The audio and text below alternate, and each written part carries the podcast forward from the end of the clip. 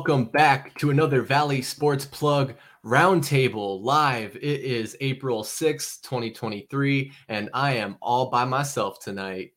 I'm just kidding. Mike Michael Benjamin couldn't make it. VSP Tallman couldn't make it. So I got a couple of guests with me here to talk about the uh, basketball tournaments, some ASU stuff, some baseball stuff, really whatever comes up. So joining me tonight, of course, you know him, you love him, Ben Miller and Ian my power's back on Cruver. What's up, guys? How's it going, man? How are you doing? Pretty good. Pretty good. As well as Happy I can for back. Thursday night. Yeah, thank you guys for uh, hopping on with me here this evening. Um, Ben's cracking a cold one. I got a cold one. Mike turned me on to these simply spiked lemonades. oh, you refreshing. mean my uh, Costco brand's sp- spicy water? Spicy water. No one does it better than Kirkland. It can Kirkland. Kirk, That's a good Kirkland series. is the people's champ. Mm-hmm. I'm not complaining. Anyway, let's go ahead uh, get right into the topics we have slated, and then we'll see where the night takes us. Um, the tourney of champs, as Mike titled it here for us. It was UConn taking on San Diego State in a lackluster finale to the NCAA tournament. Uh, double digit victory by UConn. Ben, do you know the final score off the top of your head? Uh, 59 San Diego State to 59 plus 19. So 19 point. Yep. 78. 59 78. Oh, wait. I didn't watch the game personally. Did either of you guys catch it? Hell yeah. I had a basketball. I had a basketball game to play in that night. I didn't have time to watch other people play basketball. Hmm. Ooh. Ooh. Uh, yeah. I can't say I watched it either, but um, I, for one, coming from the weird part of New York that had UConn fans, I am a little happy to see UConn go go that far. I don't think anyone expected them to. I know I think I had them getting knocked out in the Elite Eight on my bracket, but yeah, I think it was a year for upsets too. I mean, everyone everyone's brackets got wrecked. Oh yeah, within you know, as someone who actually follows college basketball year round, follows the transfer portal, follows all of these teams going into the tournament, and thinking, you know what, I have a good grasp on this. I'm going to be perfect in, in my brackets, so I'm going to join more than five or six money leagues and see how I do, and then ends up in last place after 20 minutes in every single pool. You know, it's uh truly a wonder. Uh, so you know, for... people might say it's harder to pick every game wrong than every game right. It's funny, like I, I totally agree. Like I seems like me and a lot of people I know within that first like day, their entire bracket was damn near busted, especially by the end of the first weekend. But like you're onto something there. It seems like in like a couple pools I did, like a work pool, and like people who have no idea even about sports, and they're just like, I like that one and that one and that one. They end up be doing better than than most people. Where I'm like sitting there analyzing it, looking at each matchup, like, okay, they've won five straight. I think I think I like them. I think I like them. yeah, and I think that's a true testament to like the the madness of it. Like this is one of the most accessible and easy to participate in sporting events of of the entire calendar. Like everyone has the Super Bowl, everyone has the NBA Finals, playoffs, Stanley Cup, World Series, but there's nothing that compares to March Madness. The only thing I would compare it to is maybe the Olympics with the just vast amount of games being played across all platforms all at once where it's just like wherever you turn your TV on the first weekend, you're going to find something, and it just happens to be for college hoops. So I think this this also brings the question of like it was there were so many people that had these thoughts on oh well it became a boring turn, tor- tournament near the end because none of these traditionally powerful teams actually made it to the elite eight where you had all of these upsets happening. But that's the fun part of it. You want you i want to see and i may be just a masochist. I want to see the 11 seed and the six seed facing off in a national championship because there's no other sport in the NCAA or in general that can have that sort of matchup. Maybe like Premier League with the relegation system, but even then, like you you don't see it. And I think it is a true tournament and there's nothing else like it. Without a doubt. I mean, it's just crazy because like all these teams obviously mostly play within their conference during the season, and then you have those like I think they're still considered D1 schools, but like the uh, All American Conference or whatever it is, the USA Conference or whichever. Conference um, USA. Conference USA. There you conference. go. Yeah, the the one the that uh GCU plays in. Like, hey, that the Mississippi Valley Conference, they are coming up. Watch out! But it's it's it's what's crazy to me though, like bringing it local. I think I think we might have talked about it already, but just the fact that the Arizona schools showed out so poorly and all got bounced within the first round. I mean, ASU won their play-in game and got to play a second game, which was cool. Uh, but they should have beat TCU, man. I know I don't want to, you know, open any uh, healing wounds, Ben, but I'm sure, uh, yeah. sure you have some thoughts on that. Yeah. So I mean, it was definitely a season of ups, ups and downs, and like after the loss to TCU. It's in the what eight years now that Bobby has been. He's going into into his seventh or eighth year now. Um, he has reached the tournament four times. So this is the fourth time, but every single one of those has been through Dayton with the play-in game. So for for once, I would like us to see just get that large bid, or even possibly like win a conference championship, which I think should be like the attainable goal for us moving forward. And as we move into, like, he's going into a two year contract extension. So we have Bobby until 2026. Um, I think that that is something that we can work towards. Like, if you look at other coaches that have been around, if they've gotten eight years and four tournament uh, appearances, when in the past decade or two decades, there hasn't been really any success at that level, that's a success. But we looking at it, it's just been so up and down watching the season where you have these highs of highs of beating Kansas in 2017 and 18, beating U of A in Tucson for the first time in Bobby Hurley's career on a buzzer beater, at the end of the season. That's these are insane things that really can prolong a coach's life there. But I, the main thing I want to see is hopefully like Dan Hurley his brother being the coach of UConn, winning that national championship, that can like rub off a little bit, and we can see some more success in ASU. Um, but I mean, with all this news around the transfer portal, you just have no idea how this roster is going to turn out in the next uh, in the next year until like probably around June or July. Yeah, no, it's, it's crazy. I've already seen like I'm sure we, I want to watch this clip here real quick in a second, but yeah, I've already seen like players are entering the transfer portal, then backing out of the transfer portal. We got a mm. four star, a former four star recruit in Kamari Lands on his way over here.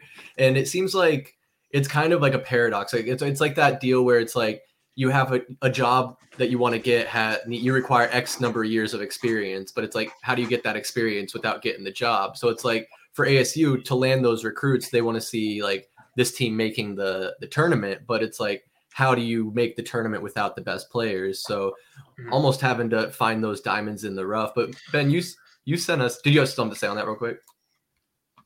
No, go for it. Okay, sick, sick. So you sent me this video of Dan and Bobby Hurley coaching together, and uh, it seems like it was a little. Could you imagine? The Hurley brothers coached together for three seasons, partnering as only they could.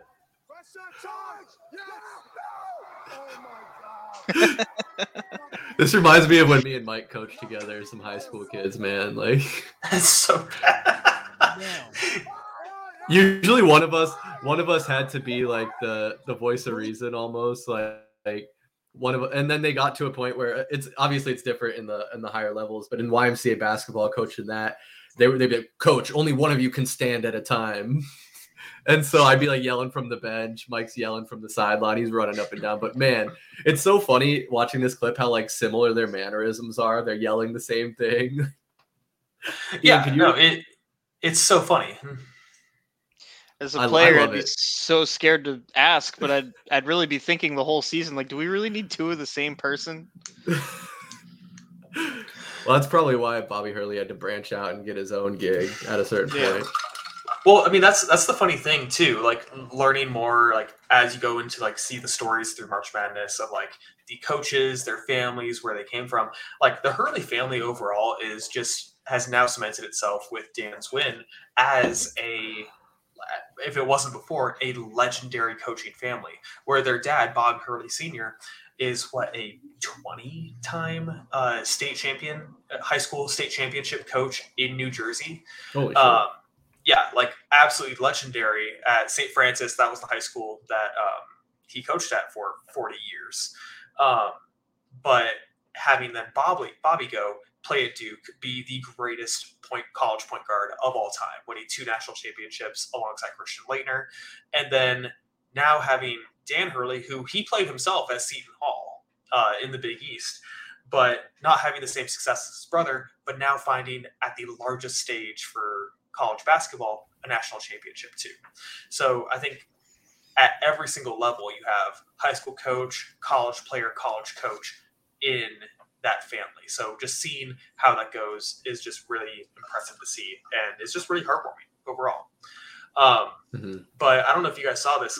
There, Chris, you were talking about a bringing in like finding those diamonds in the rough, finding those. How do you continue to build a program that has had fleeting success and then massive disappointments? Um, yeah.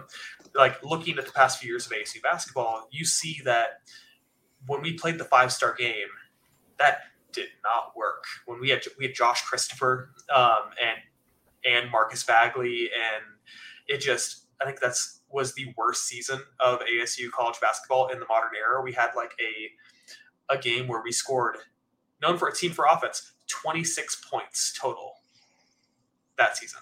That was two years ago. So coming back from that and just making making the tournament the next year, this this year is impressive in itself. But it's I want to see Bobby do some stuff that uh, that Kenny Dillingham on the football side is doing, where it's like, hey, let's focus on some of these homegrown kids. Where Kamari Lands, he went to Hillcrest Prep, and then before he went to Louisville, Louisville, which I'm not sure if I'm the most uh, excited about Kamari because that Louisville team sucked. They were horrible. They were probably one of the worst Power Five conference teams in the entire country. Yeah, I I noted that he bolstered an impressive six points and two rebound average last season. Coming off off the bench. Yeah. So you can say you can slap the former four star recruit label on that, but at what at what point are you I don't know you know, I, I, think it's it's a lot in the system too that he gets put in, and I think that Bobby is creating a good positive system. But I mean, even an hour ago, one of our star uh, defensive players, Devin Cambridge, just announced after he announced saying that he was going to run it back in return for his senior year that he is entering the transfer portal. So oh. it's looking like it's going to be a uh, 50-50 new and return new versus returning roster next year too. Yeah, I mean, that doesn't necessarily though mean that he will transfer, right? Because he still has to field, you know, offers from other schools. The the announcement looked like it was like, "Hey, thanks for everyone for your time. I'm I'm entering the transfer portal." It was a uh, clean cut. I'm I'm going to test my waters in it. Not not or it was not. I'm going to go to test my waters. It was a thanks for the memories. Peace, Peace out. Yeah. Was he a was did his brother also play? Yeah, so De- Des Cambridge is the one who hit the game winner against uh, U of A, and was like our one of our leading scorers and just all around baller. They were they were awesome together. Uh, Devin, great defensive player, did get in foul trouble a lot overall. Um, really inconsistent from the field, but just was good to have as someone who will go and fight for those balls and fight and get and get them a lot of times. But yeah, it's disappointing to see a player announce it and then say, "Never mind," which I think it possibly could have something to do with that Kamari Lands uh, since they were both forwards. So yeah, who knows? That makes sense. But it's like I like we're, we're we're talking about his stats from last year or this last year, whatever, and him being a former four star recruit and that Louisville team being awesome. It's like this not awesome rather. Do you think that like he could have competed and like outdone him, or you feel he maybe might have felt like it would have just taken some of his playing time, even if he was starting? You know, these are the interesting part is that right now we have the NCAA rule where you know we're approaching a time where half the players in the league do have a extra COVID year, or we're coming to the part where we're having those fifth year, possibly even sixth year guys from either redshirting plus the COVID year from when everything got shut down. So the NCAA already did issue a one-time transfer rule where a player can go and transfer one time, no questions asked, and be fine. For him, he already transferred in from Auburn last year, the previous year. So going between three schools in three years, that could be a little bit more, uh, could be not what the NCAA was expecting and a little bit more of a crackdown. So if even if he's allowed to transfer, I would be interested to see like what their answer is for that. Oh, oh I'm muted. Shit. Um, there it is. there he is. So we're talking about the men's tournament and ASU more specifically, but wanted to shift, uh, bring Ian back into the fold here. Uh, of course, neither him nor I watched the men's tournament, but Ian, did you happen to catch the ladies tournament? No, but I did see the end of I did see the end of that final game. Um, since you know people were making yeah they're freaking out about all that. Um, which which is the dumbest thing ever too right like I, they, yeah. the player that she was doing it to was doing it all all season all tournament to every single person that she did for dumped 40 on yeah yeah I'm, when when you're at that point in the game when uh, what were they up by like 30 by the time that mm-hmm. the girl mm-hmm. did like do your thing like you're only going to get to that spot once in your life uh yeah you know at most so or not at most but just just celebrate, man. I don't know. like just, it's yeah. The, my only two cents on it, like I have no problem with it. Like obviously, was it Caitlin Collins was the Caitlin Clark. Caitlin Clark, excuse me, sorry. So she was obviously doing all that stuff, and so it's like if you you got to be able to give it and take it. I I just felt like it was a little tacky the way she followed her around the court for 20 seconds, like it's like okay do it goes like go celebrate your team whatever but no i had no problem with it like it's fine but what's crazy is this this title from the, the new york times uh, or headline rather the ncaa women's tournament shatters ra- ratings records in final the average 9.9 million viewers for louisiana state topping iowa was significantly more than the previous record of 5.7 million for the ncaa women's tournament achieved in 2002 when uh, Connecticut won. Is this correct me if I'm wrong, Ben? Is it the is it true that the women's tournament had higher views than the men's tournament? Oh, absolutely not. Oh, okay. No, the the women's tournament had that 9.9 million mark at peak, um, which is just shattered their records for uh, record viewership of the championship game. The men's tournament had the record low number. Oh, okay. But do you want to guess at what number of millions people tuned in for that? for the men's tournament. Yep. Do you have the, the championship? Do you have the number in front of you? Oh yeah. Oh, based off what you're saying here, I'm going to say 17 and a half million. You have the number in front of you as well because that is it. Woohoo! I actually don't. I surprisingly, I think I saw it earlier in the day or something, maybe. So, as bad as my memory is, maybe I pulled it out. What was the uh yeah. what was like the I guess high though for the men's tournament? Um I I'm not exactly sure what the high the high was or if there was a specific game that had the high. Um but it did average around like 9.5 million across like every single game like from like if you take the average from championship to whatever it was. So uh why, why do you guys think that is though that like the I guess starting with the women's tournament, why do you think it did like as best as it ever has? Is it because of Caitlin Clark and how she had dropped 40 a 40 point triple double? Or is it just like that it was a good matchup with her and the, and the LSU team? Because I, I don't know. What, what do you think, Ian? I have a complete blank, but what I do know is that women's basketball in college at the college level is watched a lot more than it is at the professional level. So I I what I want to ask you, Ben, is really like how much of a margin is it from the last record that they had? Was it like shattered or was it kind of like, close? like almost doubled. So God that damn. uh, in that art, New York New York Times article, it was around five point seven was the previous record, and this this top nine point nine.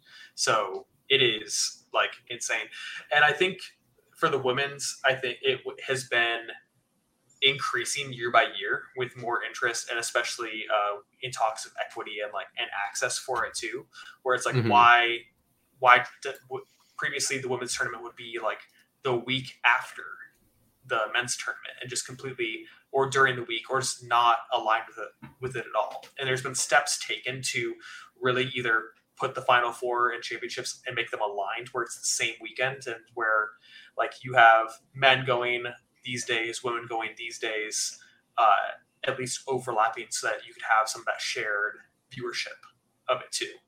Um, which i think for this year showed that that was a immense success but then also having these characters that you can go through and look at the content and be like holy crap that is good ball being played with the with watching Caitlin Clark, which with watching uh, LSU play, with having the stories of UConn and having 11 national titles in women's college basketball, it is just it was a much better product and I think better produced overall than it had been in previous years. Now, looking at the men's and like, oh, this they'll say this was a, a down year, that the product wasn't the same. And the main thing that you look at is at the start of the tournament, what people tune in for is the upsets. And we were our cup runneth over in those upsets for the first that first weekend. But then once you hit that first weekend, get to the Sweet 16 Elite Eight, what people want to see at that point is who can carry TV numbers. So they want the blue bloods, they want the the known quantities that are going into that Final Four and championship, which will have the highest numbers. Which it's no surprise that the highest recorded game was Duke uh, UNC in the Final Four last year. Like that just shattered everything because of Coach K's last year and that that rivalry. Um, but that's the thing too. Like people don't want to see a Florida Atlantic versus San Diego State in the Final Four. They want to see that far, farther back. But I mean, me being a masochist, like I love it. I want to see. I would love to see a fifty point game of college basketball where it's just a rock fight at the highest level. Yeah, no, that's a good point. I mean, it just kind of sucks. Like we were talking about at the top of the the stream here, is like a 19 point win in the championship game is kind of boring. So I imagine maybe there were people that tuned in early and kind of saw the writing on the wall and just like, ah, I see where this is going. No really reason to watch it because I love that about the tournament is the close games, the buzzer beaters, having the best of the best, you know, go head to head, especially when it comes to the the final matchup. And we did have some close games like throughout the tournament, like that that ASU TCU game was pretty close. Um, there were others that I can't think of off the top of my head, but That Pr- Princeton Arizona game was pretty close. there you go. Yeah. So there's always next year, as they say. There's always next year. And you know, we were a um north we were a few like two or three shots away from NAU also making the tournament as well. Because they were in the Big Sky uh, conference championship game, which the Big Sky is only going to send one team. It's the Big Sky. Yeah. Um, and they they ended up losing too. So Arizona could have been the only state to have all of its D1 teams be in the NCAA March Madness tournament. That would have been absolutely nuts, man. which I mean, all four of them would have lost in the first round anyway. But Do you know off the we're, top we're of talking about representation. Yeah, exactly, hundred percent. Do you know off the top of your head which team from the Big Sky made the tournament? I think it was like Montana State. Oh, boo. well, enough about college basketball. Twenty-five minutes in, let's uh, bounce over to this next topic. Get Ian a little bit more involved here. Um, I know he loves it when we talk Arizona State football and basketball. We can But- always talk about St. John's and Rick Pitino going uh, back to Power Five coaching. That's actually awesome. I didn't know that that happened, and I might watch St. John's next year. Um, but yeah, let's talk baseball. excellent, excellent. Uh, this first topic I want to start on and kind of see where it takes us is kind of one that hit me personally in this last week. So I'm pulling this up here. This article from AZ Central. Uh, Arizona Diamondbacks fans fuming over limited Bally Sports, Arizona TV, and streaming options. Um, I thought that because I bought accident. Well, okay, so here's my story. About a month ago, I wanted to watch some Suns games, and I don't have cable or satellite at my house. So I was like, oh, Bally's has this streaming service, twenty dollars a month. I'll pay for one month, see how it goes. Um, watch some Suns games and maybe Diamondbacks games when it starts. And so been watching Suns games, and I meant to cancel it, but it, I, I ended up renewing for a second month because I forgot to cancel it. Everyone everyone's been in that dilemma before. But I go one night, I think it was opening day or the second game, I go to watch the Diamondbacks game and it's nowhere to be found on the streaming app. And as this article points out, you can watch it through their app, but you have to sign in through your cable provider. So if you just have their streaming, their $20 a month streaming service, you can't watch Diamondbacks games. And so it's pissing off a lot of fans, man. I mean, I, obviously canceled, finally canceled my subscription, so it'll be over, I think, the beginning of May or whatever. But Ian, as a maybe uh, you adopted the D-backs as your second team now, I don't know, but does this kind of like does this piss you off, like not being able to catch the games at all? Absolutely, dude. Like, I, like the only reason that I haven't, I, I, I can't say hundred percent with conviction that I have adopted the Diamondbacks as my number two team is I can't watch them. I live 15 minutes from the stadium. I can't see a game without going there. Like it's it's ridiculous, man. Um I, I didn't know you had to sign into a cable provider and do all that either. Um I did know that they're only streaming 159 games. Like they're not even streaming every every Diamondbacks game, and and right. It to to have these restrictions in 2023 is it's just insane to me. Like we got to be done with Bally. I know their their days are numbered with uh, filing for bankruptcy anyway, but really. I, have seen talks where Rob Manfred is is is debating what to do now that Bally or Fox Sports or whatever the, the parent company is called, uh, that's falling under um, there's there's talks about buying regional sports networks to either add local a local option to MLB.TV, um, or just just come out with some kind of alternative so that people can watch their home teams because it's it's insane that I I mean we shouldn't be have to we shouldn't be forced to sell out shell out like eighty dollars a month to watch teams that we're right next to. And yeah. Uh yeah, I'm trying to figure out how to set up a VPN in the meantime. I don't know what else to do.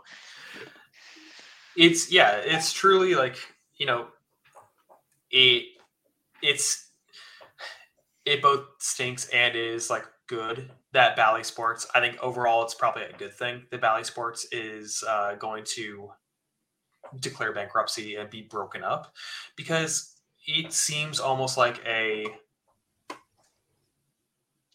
dumb idea not to go and like break it apart and make have the MLB come in and say, okay, each team or each team even say, hey, I I am going to go and we are going to make a package that every single game of ours, if you are a like let's say Diamondbacks fan, you can go and get your full like every single game Diamondbacks through this subscription to us.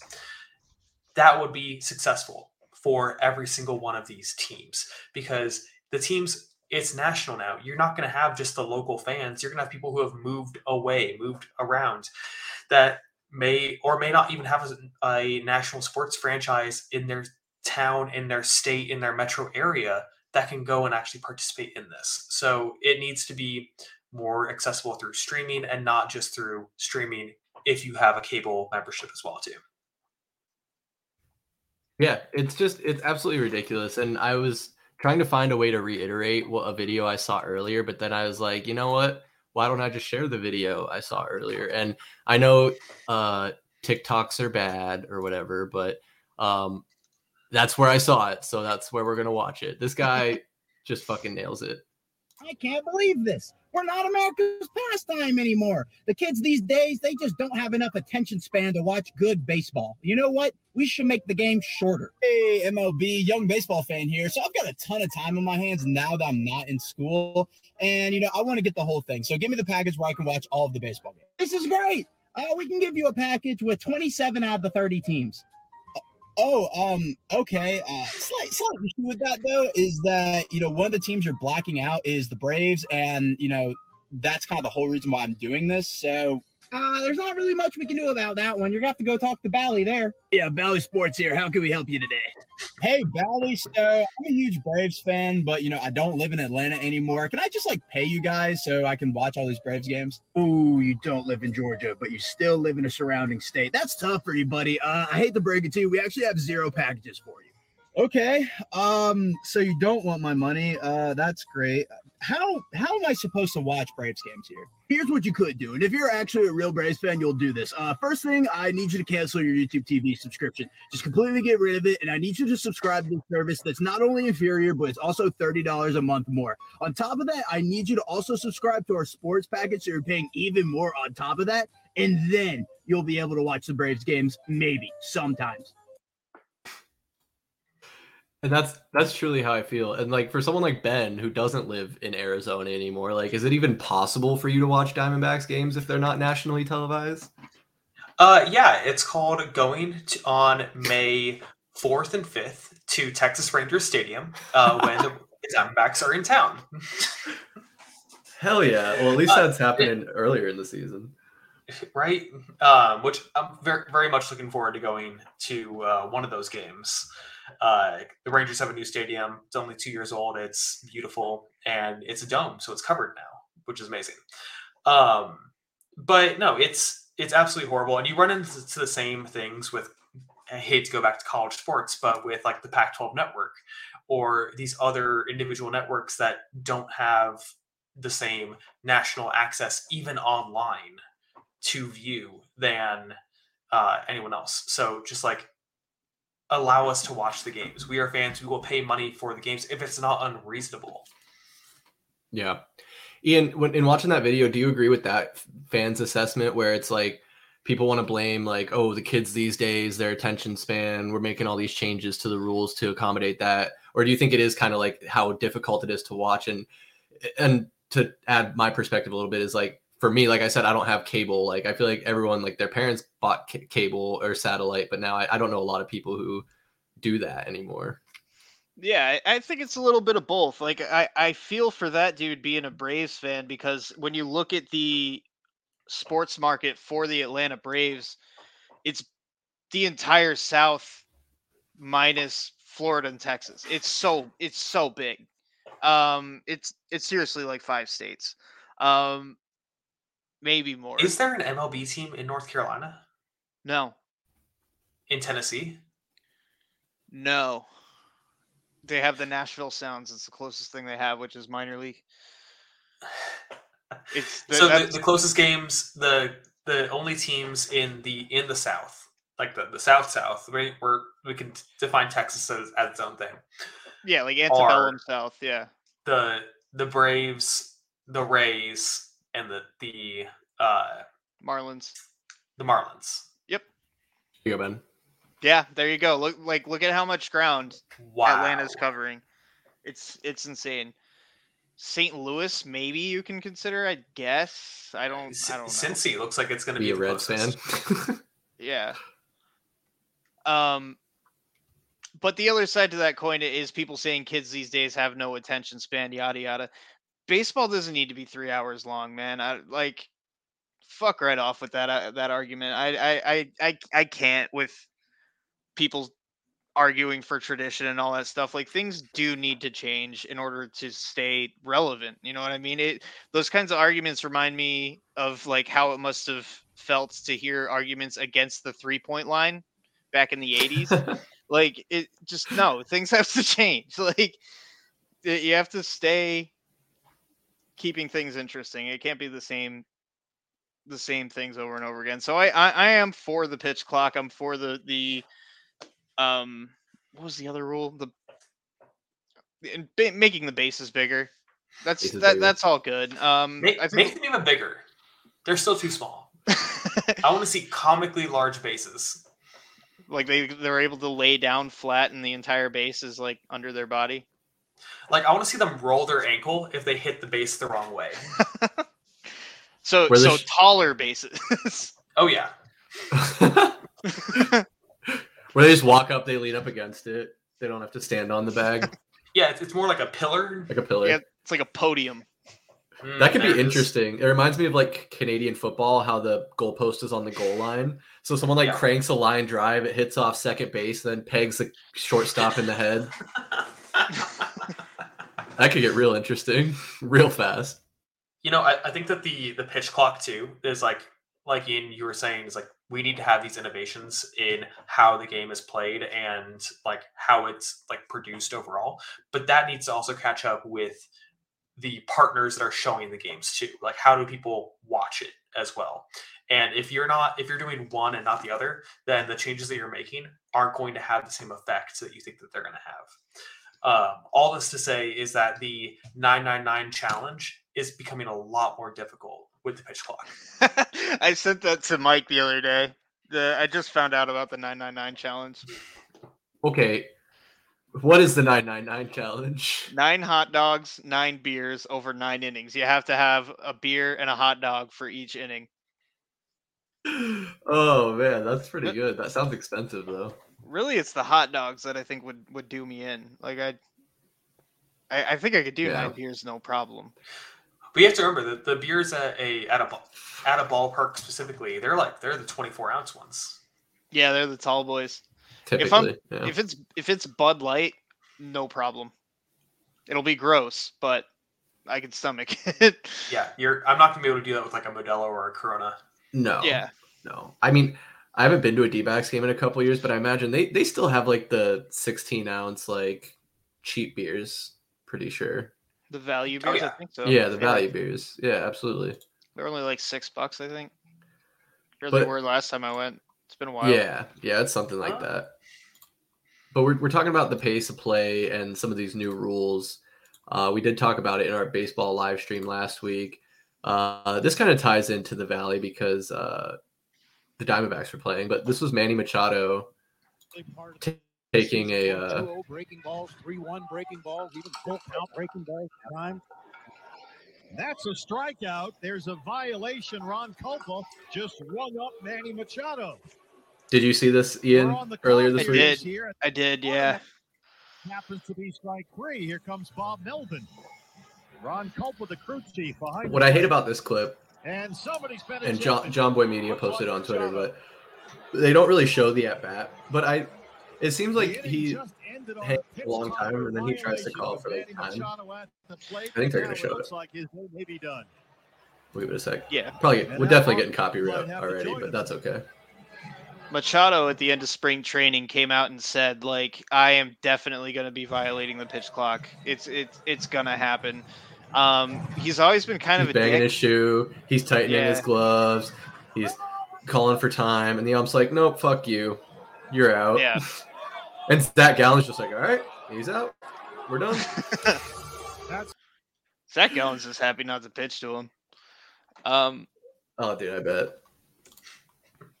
Diamondbacks won are- that game and that, and that play is a key reason why. Uh, getting getting Machado out of there like really increases In the first inning chances. too, I think that it Mhm. was right. Yeah. First or second, Well- yeah, I'm not sure.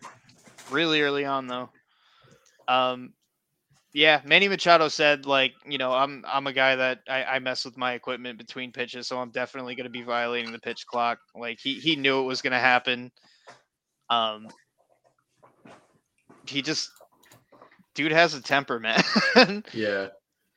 It just scrolling through those comments on that Twitter post, it seems like this is going to be a polarizing topic as the uh as the year goes on cuz some people were arguing like, "Oh, he was calling for time." And then someone else pointed out, "Well, the umpire doesn't have to grant it." Like when you and like I'm not obviously I'm a Diamondbacks fan. I'm not going to be on Manny Machado's side here, but when you're banging your cleats, you're leaning back, you're touching your dick, you're tightening your gloves, it's like you know how much time you have. Like adjust accordingly. Especially like it's not like this just started a week ago. They did it all throughout spring training too.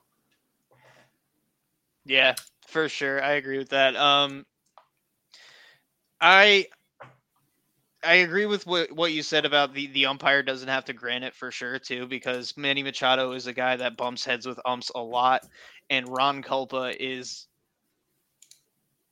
he's he's like the Scott Foster of umps, man. Like he he he starts shit with players constantly. So it's everyone's an asshole in that video. Um, yeah, but I, I do expect to see Machado do that again for sure with with an ump that doesn't have such a reputation as well too. Yeah, I'm sure. I'm sure he will. Like it, will it'll be a point of contention, but it's like you're either gonna adjust or or it's just gonna keep happening because they're not. If everyone else is falling in line, and obviously he's not gonna be the only one called out, you know, on on strikes, but that could be that could like be kind of crazy. I mean, that was in the first inning, and he uh, ended up getting ejected for for talking back. But what if it? What if that was like the bottom of the ninth, and, and there was a runner on, and then he gets called strikeout, third out on a pitch clock violation? Like that's when I think things could be spicy. And I know, I think it was Raymond when we were doing our uh, MLB preview, kind of was having that concern as well. And I just don't think, I don't think we're going to be able to have that conversation until we excuse me, have an example of that happening. But yeah. so so far, have you seen any of the other new rules implemented have an impact on games you've been seeing or highlights you've been seeing? Um, I can say that the pickoff rule that uh, Raymond was highlighting last time we were he, he was on, um, that one has, I think that's changed the game more than anything because uh, Yankees have a player named Anthony Volpe. He's a rookie. You'll you'll definitely hear that name leave my mouth more as the season goes on because he's fucking awesome. But um, oh, my fantasy team. Oh hell yeah! I'm. I was gonna look and see if anyone picked him up yet, but yeah, he's a beast. Um, stolen base machine. Um, and it, it's because of that pickoff rule. He knows after the second, third attempt, like he's he's going. And um, to to bring it back to Arizona, the Diamondbacks have been capitalizing on it a lot. They don't have a lot of power on their lineup, so they're they're beating people on the base paths. They had a game again, one of the games against the Padres. It might have been that Manny Machado one. They had seven stolen bases in that game combined with uh, Diamondbacks and Padres, and Diamondbacks had about five of them. So it's it's it's guys that I like you don't see hitting a lot too, like uh Geraldo Perdomo and um, Jake McCarthy and, and and and guys like that that you know can run. Their problem was always getting on base, and now that they're on base and they have an easier time trying to steal, it's it's helping them a lot. And I I I think that's a big part of the reason why they're going 500 against you know teams that they're usually written off playing. Absolutely. And that's kind of what we were talking about too. You know, Tomlin was mentioning his optimism that the Diamondbacks would be able to go 500 or better, and it, they're pacing, you know, in that direction. I know it's way too early. Obviously, we're just into the second week now, but here's the the way too early standings for where everything is at. And um, we were talking before we launched here about the Tampa Bay Rays being the only undefeated team left in baseball. Of course, they can't stay undefeated, but they've only played so far the Detroit Tigers and the Washington Nationals, who you can see are a combined three and eleven. So obviously six of those losses come in courtesy of the Tampa Bay Rays. And it's funny because their schedule doesn't get any more difficult. They take on the Oakland A's next, who you can see is currently two and four. But what I do want to highlight here uh, is that the Diamondbacks are 500. They're three and three, and so far they've had a tough slate. Man, it's been the Dodgers and the Padres, and then I think now they're playing the Dodgers again. So as, as those are games that they're that are going to be clutch for them to win, especially early in the season. Those are going to be two tough teams, division rivals. So I I I like their chances. Ian, do you think Tallman still has reason to be optimistic about going 500 or better? 500 or better, sure. Yeah, like they can they can definitely be a 500 team. Like my stance with the Diamondbacks right now is it's it, not impossible for them to be in contention for the wild card, but it shouldn't be the priority. They should be more, more focused on developing their young guys and making them better for when they do have, you know, stronger players in the spots that they're weak in. Currently, their starting rotation still needs work, and their bullpen needs work. Um, they need to get those two things fixed before they even think about sniffing the wild card. But 500, yeah, they can definitely do 500. Like I, I almost, I don't want to say I expect it, but especially now after seeing them play the Dodgers and the Padres, and you know their starting pitching is pretty ass these first couple of games. Like Gallen hasn't been good. No. Uh, Merrill Kelly's getting his ass kicked as we speak. Um, and those are their two best guys. Like you, you, you don't expect anything out of Bumgarner at this point. point, and their four and five is a crapshoot. You don't know who those are gonna be. Like it could, they, they're gonna be calling dudes up and sending them down as they as they go. So even with those question marks, they're still at 500, and it, it, it's against two of the best teams in the league. So yeah, I don't I don't think Cody's wrong at all to be optimistic from what I've seen. That's that's one thing that's so tough. You mentioned the pitching there. Like I'm glad you highlighted that because they really, if they want to be thinking about a wild card, thinking about you know being competitive in this division, we have to get better pitching, not only starting pitching but bullpen pitching. I mean, in that first game, I think it was against the Padres, this Ryan or Ryne Nelson guy pitched five innings and gave up three three earned runs, and I think it was back to back home runs he gave up as part of that, and that was a five four game. So if we just had a better start to that game, I mean, obviously coulda, woulda, shoulda, but seems like if a better pitcher was in that starting slot, that we could have won that game and then be in a different position. Obviously, it's way early. There's a lot of games left, um, a lot of things that could happen, but it's just, man, it's so disappointing. I think Tallman even texted me like, this motherfucker just gave up two back to back home runs. He needs to be cut tomorrow. And it's just like, it's not always that easy because the guy coming up behind him might be worse, and that's terrifying. Yeah, absolutely. It's it's one of like that. That's going to be the game. Is try and guess who's ready until until they get a free agent or make a trade or something. And I mean, make getting a free agent is going to be tough because you already have Madison Bumgarner on that giant fucking contract, and Ken Kendrick does not want to spend, man. So it's what do you it's, it's rocking a hard place with that with that contract you know what i mean mm-hmm. yeah ben, you're boots on the ground i just want to know uh you know boots on the ground in in dallas and in texas Ye- yeehaw yeehaw but how's i know the the the Rangers made some moves in the offseason. They're supposed to be a little more competitive. What's the what's the feeling like out there in Texas as far as is your team this year? You know, um, don't you dare call them my team. First off. uh, but you know, I, I don't fo- I don't follow baseball too much. Like if the Rangers and D backs play like every two years, like once every two years, uh, in the regular, like and come out here, I make a point to go. Um, but like seeing some of the games so far this year, the Rangers have had a really good start. Like there was that one game where they were up like it was like eleven to two uh, against someone really bad, um, but it was just that's the kind of thing that's getting people excited excited here. So people are taking notice. Um, I've heard a lot more people talking about the Rangers with positive light than in previous years, where it's been like, "Oh, did you see what the Rangers did?" Uh, um, but yeah, yeah, things are things are looking positive. So we'll just see what happens.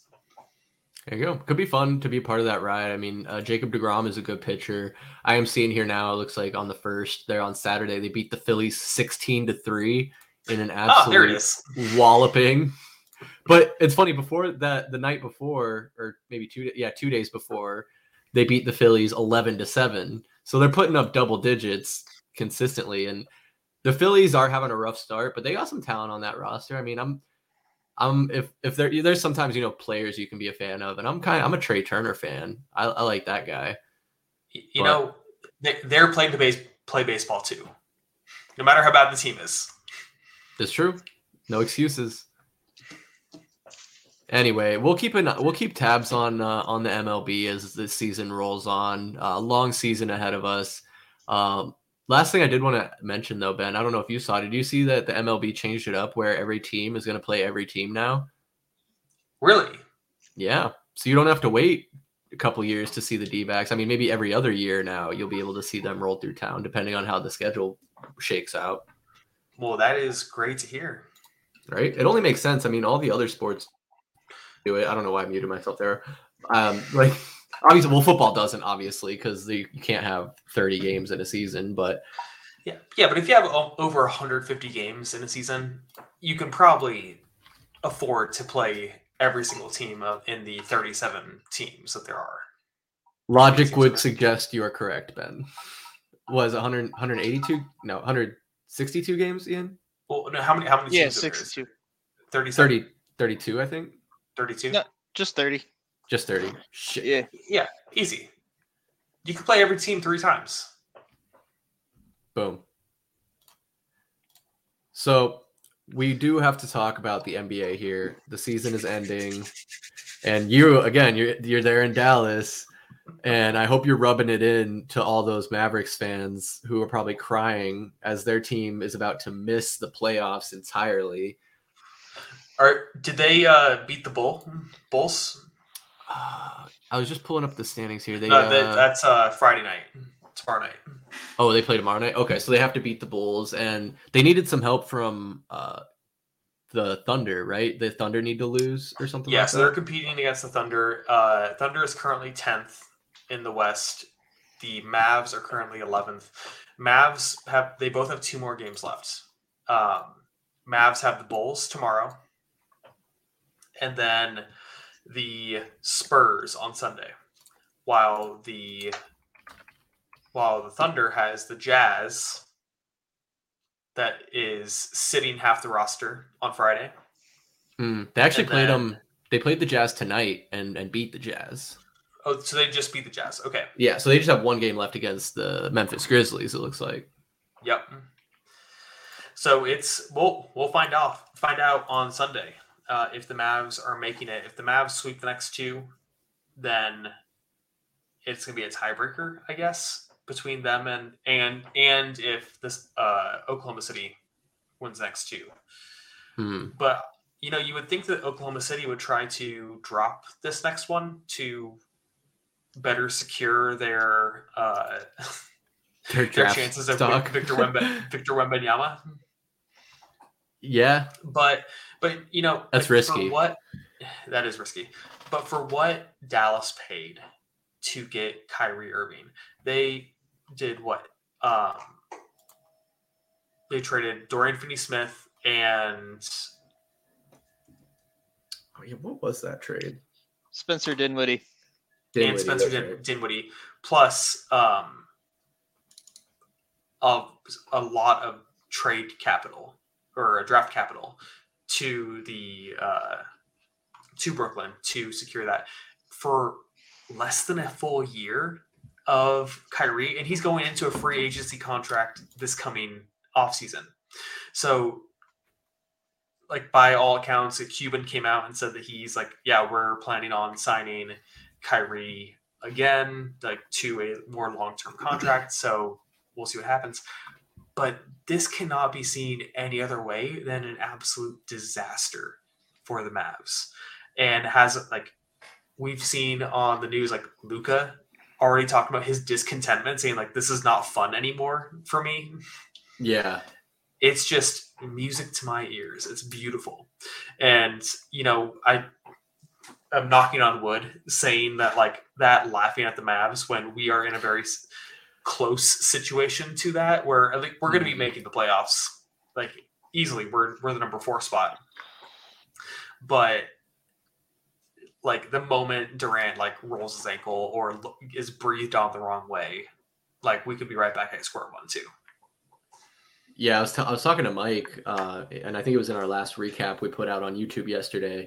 Is that it's just like that palpable nervousness of Suns fans, where whenever Kevin Durant even like goes down or stumbles a little weird, we're all kind of holding our breath, like, uh, is he hurt? Is he hurt? And it's like we're already that way with Chris Paul, where he seems fragile and, and not able to make it through a playoff run. So it's like when you have two guys like that that you have to worry about.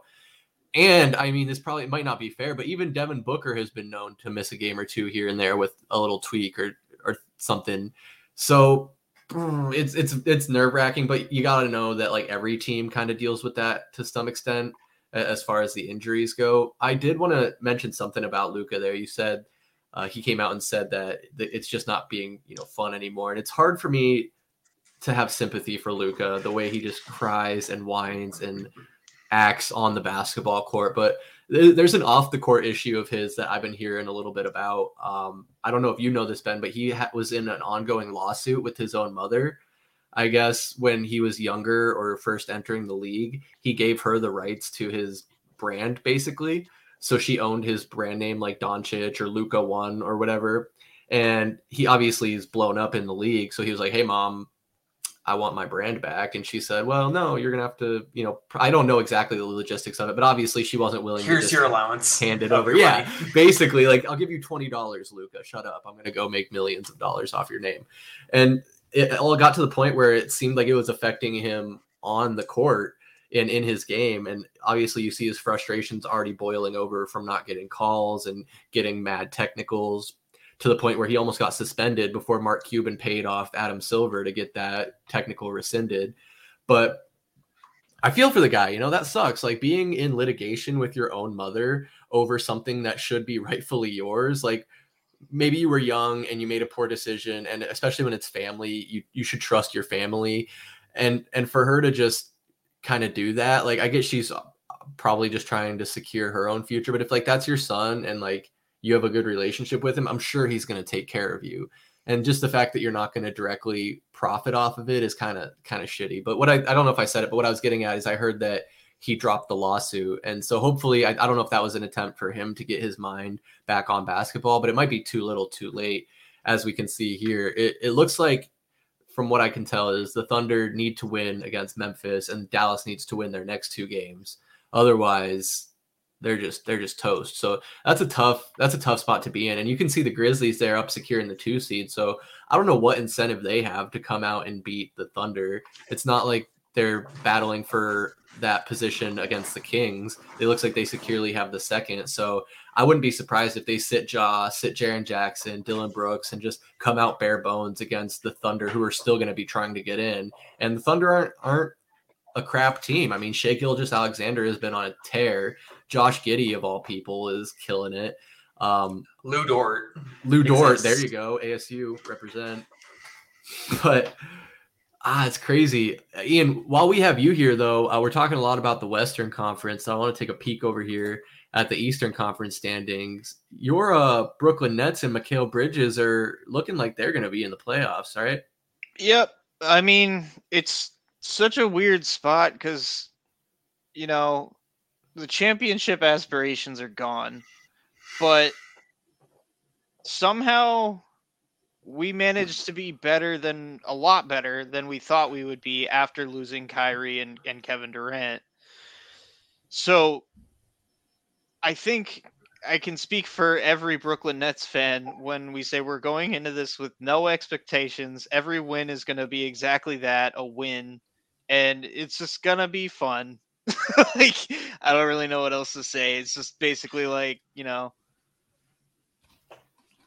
let's just have enjoy good, it, right? Have a good run. Yeah, that's it. That's that is exciting. Like it, it almost reminds me. I guess not really. That's not really fair because we did go pretty far that year. But like just being like back in the playoffs is is pretty exciting, and and not having any expectations. It's like if you lose, you lose. But if you win, maybe the first round, maybe the second round, who knows? But for my money, like there's only like three real solid teams in the East, and that's those three at the top the Bucks, the Celtics, and the 76ers.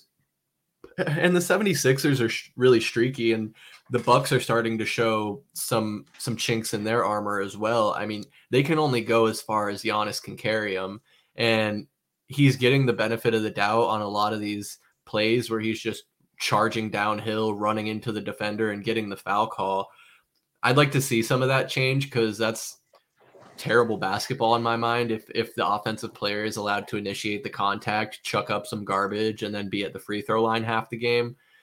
I, I really hope they take some steps in the offseason to address that. And I think they will, but I also am a pretty big uh, what do you say critic of Adam Silver, where I don't always have a lot of faith in in his ability to be the commissioner of this league. Not to say he hasn't, you know, done the worst job, but there's definitely criticism to be had there. I should have I should have had it in front of me, but did you hear that? Uh, I don't know if it's official, but they're talking about coming do it like implementing the midseason tournament next year for the NBA. No, what what the hell is that? Yeah, let me see if I can pull it up here. Ben, you, had you heard anything about that at all? Yeah, I think it's it sounds like it's their way to get people to participate or try to be drum up some more interest in like the mid part of the dregs of the of the uh, tournament.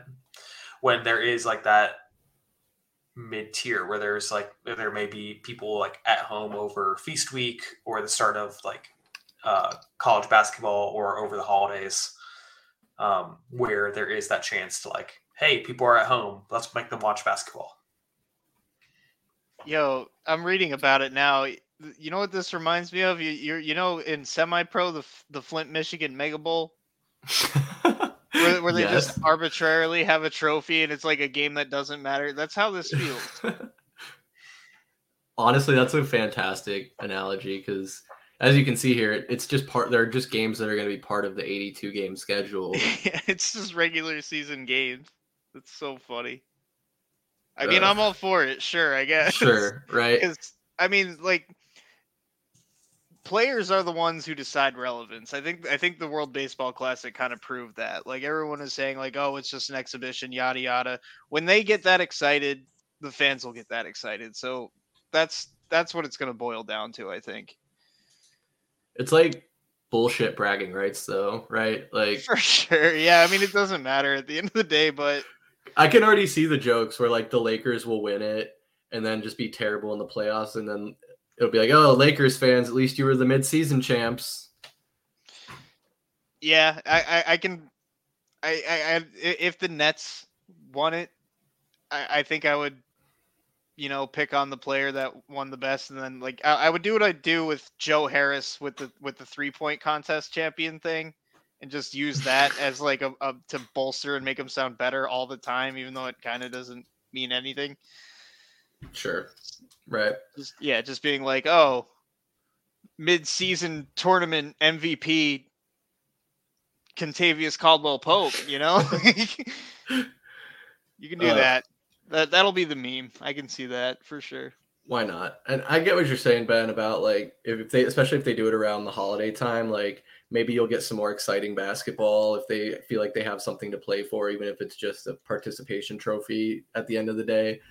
Um, sure, maybe we'll get some closer games, some exciting buzzer beaters, and I, I didn't see there. Maybe I didn't pay enough close enough attention to the the tweet. Is it going to be by conference or is it going to be like intra conference, like single elimination all the way through? I guess I guess we'll have to wait and see how that shakes out. Yeah, gonna be gonna be interesting. Like sounds like there's only a couple games left. The play-in tournament I think starts next week, and then the uh, regular NBA season playoffs, or not regular NBA season, the regular NBA playoffs start, I think, shortly thereafter that. Let me see. That's right, April 15th. Yep. So the play ins on the 11th, which will be next Tuesday. And then uh, the actual playoff games will start on the 15th. So uh, could be a good opportunity for the Suns, uh, not being in the playoff tournament, to get like a week's rest going into that uh, get all their guys fully healthy and maybe tape Kevin Durant's ankles 15 times before he steps on the court. But they're uh, losing to Denver tonight, and I don't think Denver's playing Jokic or Murray, so that's a bit concerning in my mind. We'll have to see how that one shakes out. I did after, like, right after the Kevin Durant trade happened. I was wondering, like, who really should the net not sorry I said the Nets that's Freudian slip. Uh it, the, who the Sun should be afraid of going into you know the Western playoffs. I, it's really just Denver. I think that's really the only team that I think is going to be contentious. You know, fingers crossed, barring any injury, because injury is going to be their biggest competitor. But after that, yeah. maybe the Nuggets. Um, I kind of see the the I kind of see the Grizzlies imploding, so I don't I don't think that they're gonna. I don't even think the Suns are gonna see the Grizzlies. No, I don't, I don't think the Grizzlies are built for for a playoff run right now. Obviously, Ja's a talented player. Jaren Jackson's coming into his own. I could see the Kings maybe giving us a little bit of uh, a run because they've been on fire and they've beat us a couple times when I felt like they shouldn't. Yeah, we we do have Kevin Durant now though, where he's seven and zero oh currently as a Sun. That could be different after tonight. Uh, I obviously, there's a whole quarter left. It's like that coming up on the end of the third. It looks like. Yeah. You know, I, here's the thing. I, I, will say, if he is on the roster, those those uh, losses count towards him. So he's seven zero in games played. In games played. There you go. Asterisk. It's like that tiny asterisk at the bottom. I will say the Kings are definitely in that same I, I put them in the same category that I put Cleveland in on the East, where it's just you, you don't know they're they're they're unproven, but what that means is that we we don't really know what to expect to come from them in the playoffs. It's kind of a crapshoot either way, and both teams are pretty pretty deep. So I I have a hard time saying that like oh the Suns are going to roll over the Kings or you know the Kings are going to roll over the Suns. You just don't you don't know with them. You don't know with the Cavs. Both teams are are question marks. I think it's up to the basketball gods. yeah, I yeah. I agree. It seems like there if you I don't know if you want to say like it's because there's a lot of parity in the league now or maybe just from my perspective being burned in the past two years by the Suns, disappointing finals loss to the Bucks, and then disappointing early playoff bounds by the Mavericks last season. But not to say I don't have confidence or high hopes or expectations for the Suns. I still think they are have a very good chance of getting to the finals this year, but they're one one series at a time. We're gonna take it one series at a time, and it starts with it looks like probably the Clippers which in my eyes is a very manageable team. They do have some talent, obviously Kawhi, Paul George. I think he's healthy, hard to say.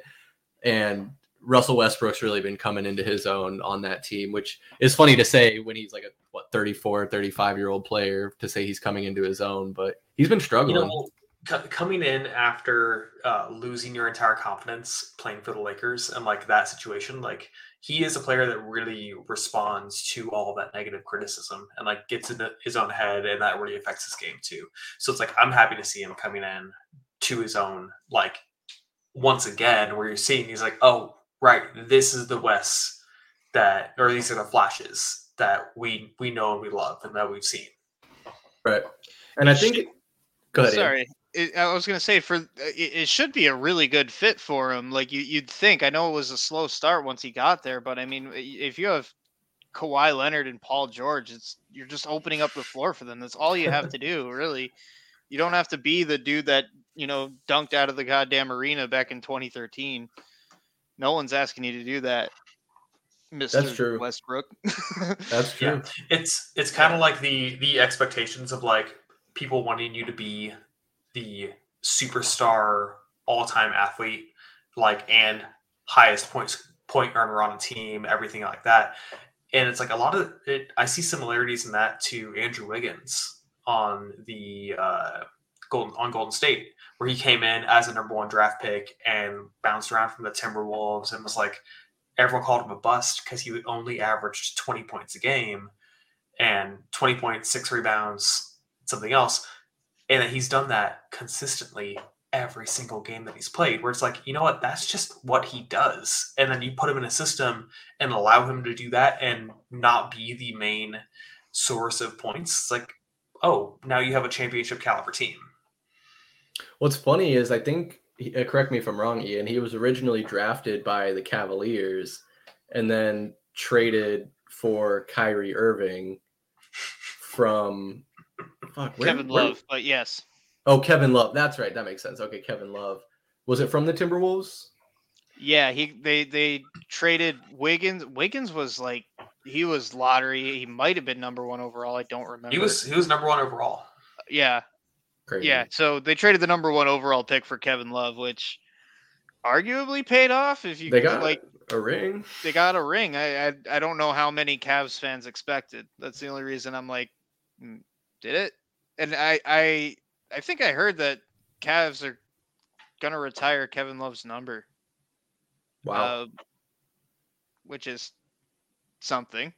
But I, I, think I- they, I think they probably just love the fact that he stayed there after LeBron and Kyrie both left and was somewhat productive. I think so too. They don't have many retired jerseys. They have Zydrunas and Ga- Ilgauskas up there, so sure, Kevin Love can be up there. They they need to fill up those rafters. Yeah, it's just they need decoration. Here, here's the thought. I think that every uh, coach and or player that wins that is part of a team that wins a national or a championship should be in the Hall of Fame. No questions asked. Every coach, you said? Every every coach, every player that is on that team automatically admitted to the Hall of Fame. just the Cavaliers or any team? Any team. Hmm. Would it would it be all as individuals? So like Matthew Dellavedova's in the Hall of Fame now because he, or or is it like the whole team as a unit is going into the Hall of Fame? as as individuals, they all contributed as part of that team.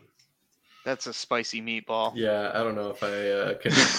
I don't know if I could swallow that one. Who who would not be included in that? Chris Paul. yeah. Yeah. Well, as of now, Well, yeah. Every. well, I I would say that every like you keep the normal like you have to be nominated and like have an amazing career and just this sum of work, or you are part of a team that wins championship. I want Maybe we can create a separate hall for rights. champions. No, no, no, no. One one hall, one Hall of Fame. Maybe a closet. I don't know. We, we might have to break that one down a little bit deeper in, in the future. My chair is still broken, guys. Holy shit. The hydraulic just slowly sinks as I go. And I bought I bought a new one on Amazon thinking I could just swap swap out the hydraulic part, but it's like so packed in there. It's like there's no separating the base from the cylinder. It's it's a mess. I need a new chair, long story short, but it's getting a little late there uh, in Texas, ain't it, Ben? Sorry, my uh my drink was a little stronger than I expected. Uh yes, it is getting to to about eleven. But you're wait, are you tired of my takes already? After that one, a little bit. Wow. no, but we, we still got a little bit of time here. We just we covered all the topics. We covered uh, the basketball tournament, a little bit about ASU, talking about MLB, what's been happening there so far, and this this uh, NBA playoffs coming up. Is there anything else, sports or pop culture, not politics related? Anybody wanted to toss out there? You know, the the NFL expansion to Europe uh, and like outside the US keeps looking more and more likely and more and more real. What are your ideal cities or locations for NFL fran- franchises to expand to? Other than London and Mexico City. Oh, okay. Well, those were going to be my first two. Oh, I And think Canada. and Canada.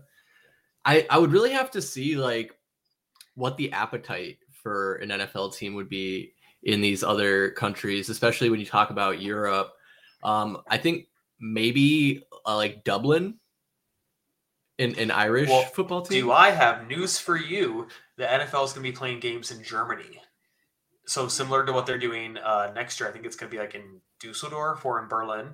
Hmm, Deutschland. Yeah. Bayern Munich, American football team. I decided to look up uh, what country is ranked highest in rugby as of March 2023, and it's Ireland. So I agree with Dublin because I think that that's the easy easy transition to make. Hmm.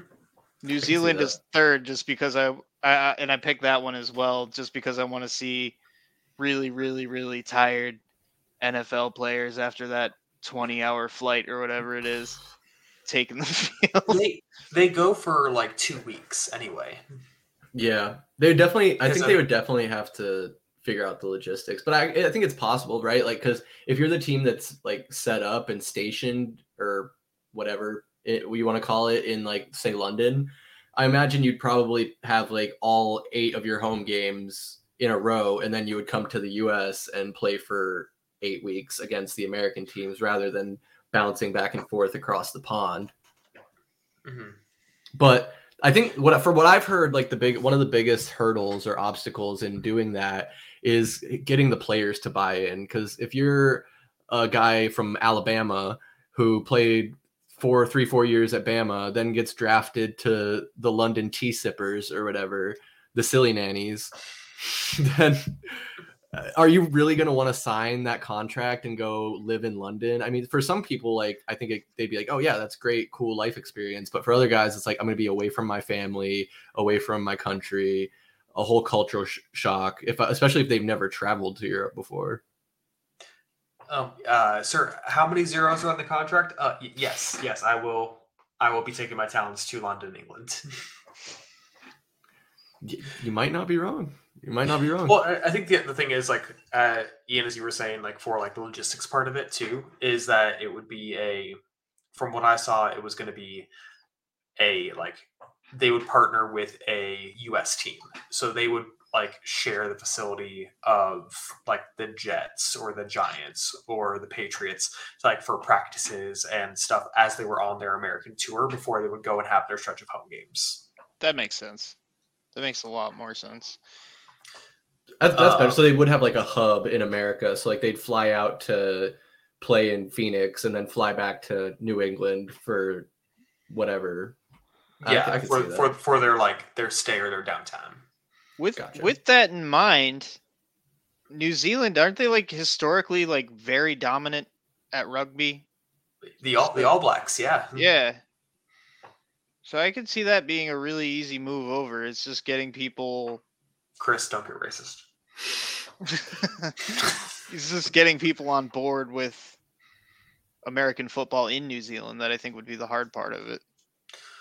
I, I think it, I think it's it's there.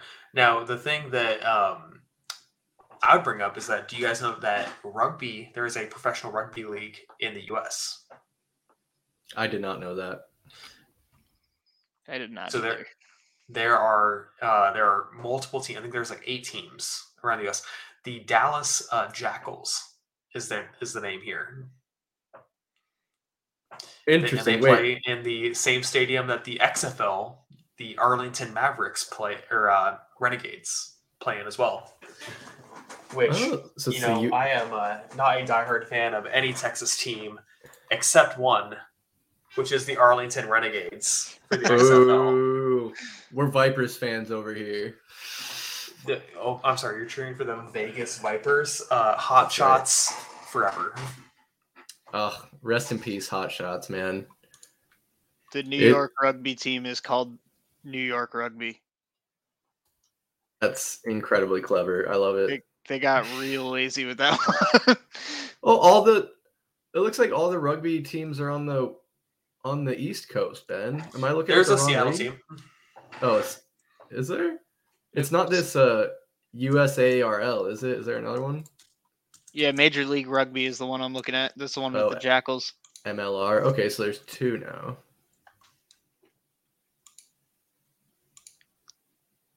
Interesting. So is is rugby a growing sport in the United States then? Is that is that going to become a thing? I I think so. Why is my the keyboard just stopped working for a second. It's always been a niche thing that I, I, I think you know. You always know somebody that likes rugby, but I, I am seeing well, more and more leagues pop up for sports that aren't the major four. Like I know I, I keep seeing uh lacrosse made there's like a major league lacrosse now too. Oh the the PLL. Yeah. Oh, yeah, man. the PLL has like uh backing from like Barstool and stuff like that. Yeah, I think I think it's on ESPN Plus. They show games or something because I see I, it pops up on Hulu and I'm trying to watch hockey all the time. Which that, that's like such a smart thing to do. It's like why why can I watch more rugby or professional lacrosse than Diamondbacks baseball or or like Sun Devil football because just because of like the TV contract that they have. Like it's absolutely insane. Put it on streaming. I don't care. It really is, yeah. It's it's always someone else's money, so I don't care what the litigation is behind it, if that's the right word. Just it needs to be on on more accessible streaming sites. Yeah, they. I think they need to condense some streaming too. Like I would love to see. Oh, I'm, I didn't realize I was still sharing that. Um, I would love to see like like an a la carte like almost cable provider where instead of having to buy like a packet where they because they package together like these 60 channels but you only want three of them. So then you got to buy the 120 channel package but you only want 10 of them.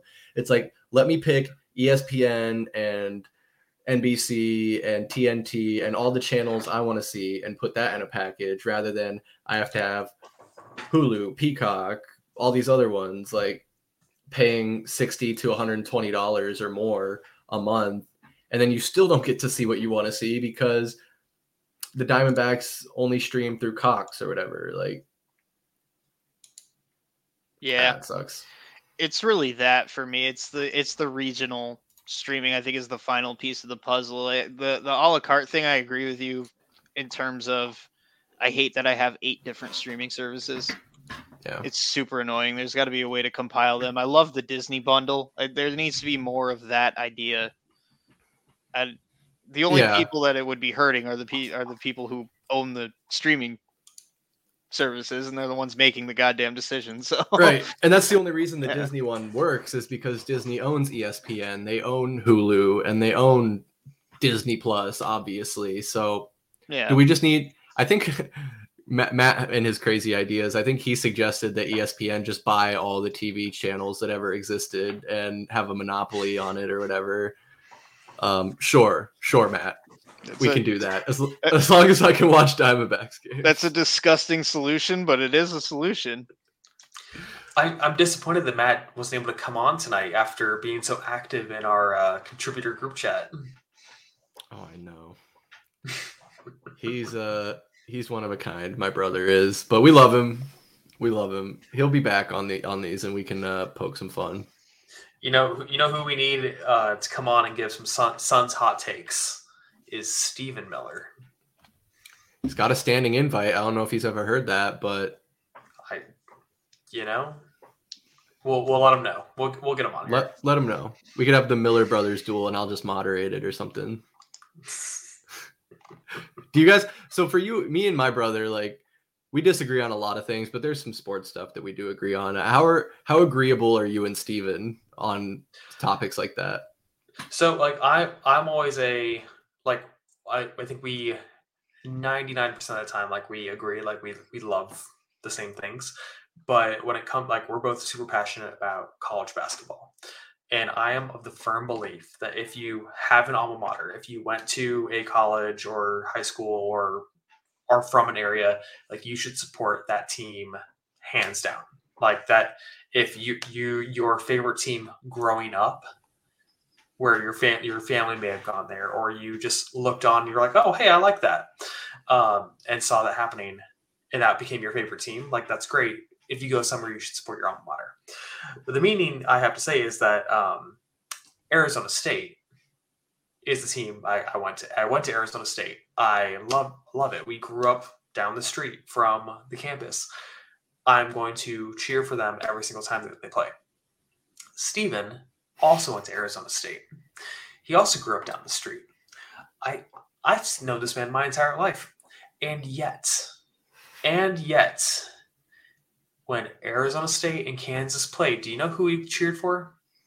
Kansas. I know the answer. Yep, Rock Chalk. He is a year. diehard. He is a diehard Kansas fan. So I say, you know, you can have a favorite team, but when that team is playing your alma mater, you are cheering for your alma mater. Yeah, no, I have to agree 100%. I mean, correct me if I'm wrong, Ian, but I feel like it's kind of similar where like you'll you'll cheer for the Diamondbacks to win, ha- having lived here for as long as you have now. But the second the Yankees come to town, you're cheering for the Yankees because that's you that's where you grew up and that's who you've always been a fan of. Yeah, absolutely. It's you know I go back three generations of Yankees fans. Um, I don't think I've ever shared this on the stream, but um, growing up, my father worked for Major League Baseball. We used to get free tickets through his work all the time. Um, I've met several Yankees. Like he's had dinner with a bunch of players and stuff like that. It's it's very much in, ingrained. It's a cult that I'm indoctrinated into. So there's I, I never had a choice. That like I remember telling my dad as a kid that I liked Mike Piazza and he pulled the car over. Um, yeah, so it's it, it's exactly that. When when the when the Diamondbacks are playing anybody, I'll root for them. When they're play when the Yankees are playing anybody, I'm rooting for them. But when the Yankees play the Diamondbacks, I'm going with the Yankees for sure. Exactly. That's something I think we can all agree on. But that's the type of disagreements I want to bring to the stream. So definitely, definitely gonna have Steven on here sooner rather than later, I hope. But fellas, on that note, I think that we're gonna call it. Uh, ben, Ian, if you want to stick around after we close the show and say goodbye, uh, we'll be back in the in the pre-show lobby. But to everyone else who is probably watching this back, maybe, or I don't think anyone's watching live right now. Thank you so much for making it this far in the video. We're going to be back next week with a Pass the Outlet, me and Michael Benjamin talking basketball, uh, doing a little NBA playoff preview and uh, Suns season total season recap and, and some other basketball related topics. And of course, tune in every week to one of our live streams. Usually Tuesday through Thursday is our designated block. And you can always find out by following us at AZ underscore VSP on Instagram, Twitter, and TikTok. Also, Valley Sports Plug on Facebook and YouTube. But want to thank Ben Miller and Ian for being with me this evening. I'm Chris Patrick, and we'll see you next time. Peace.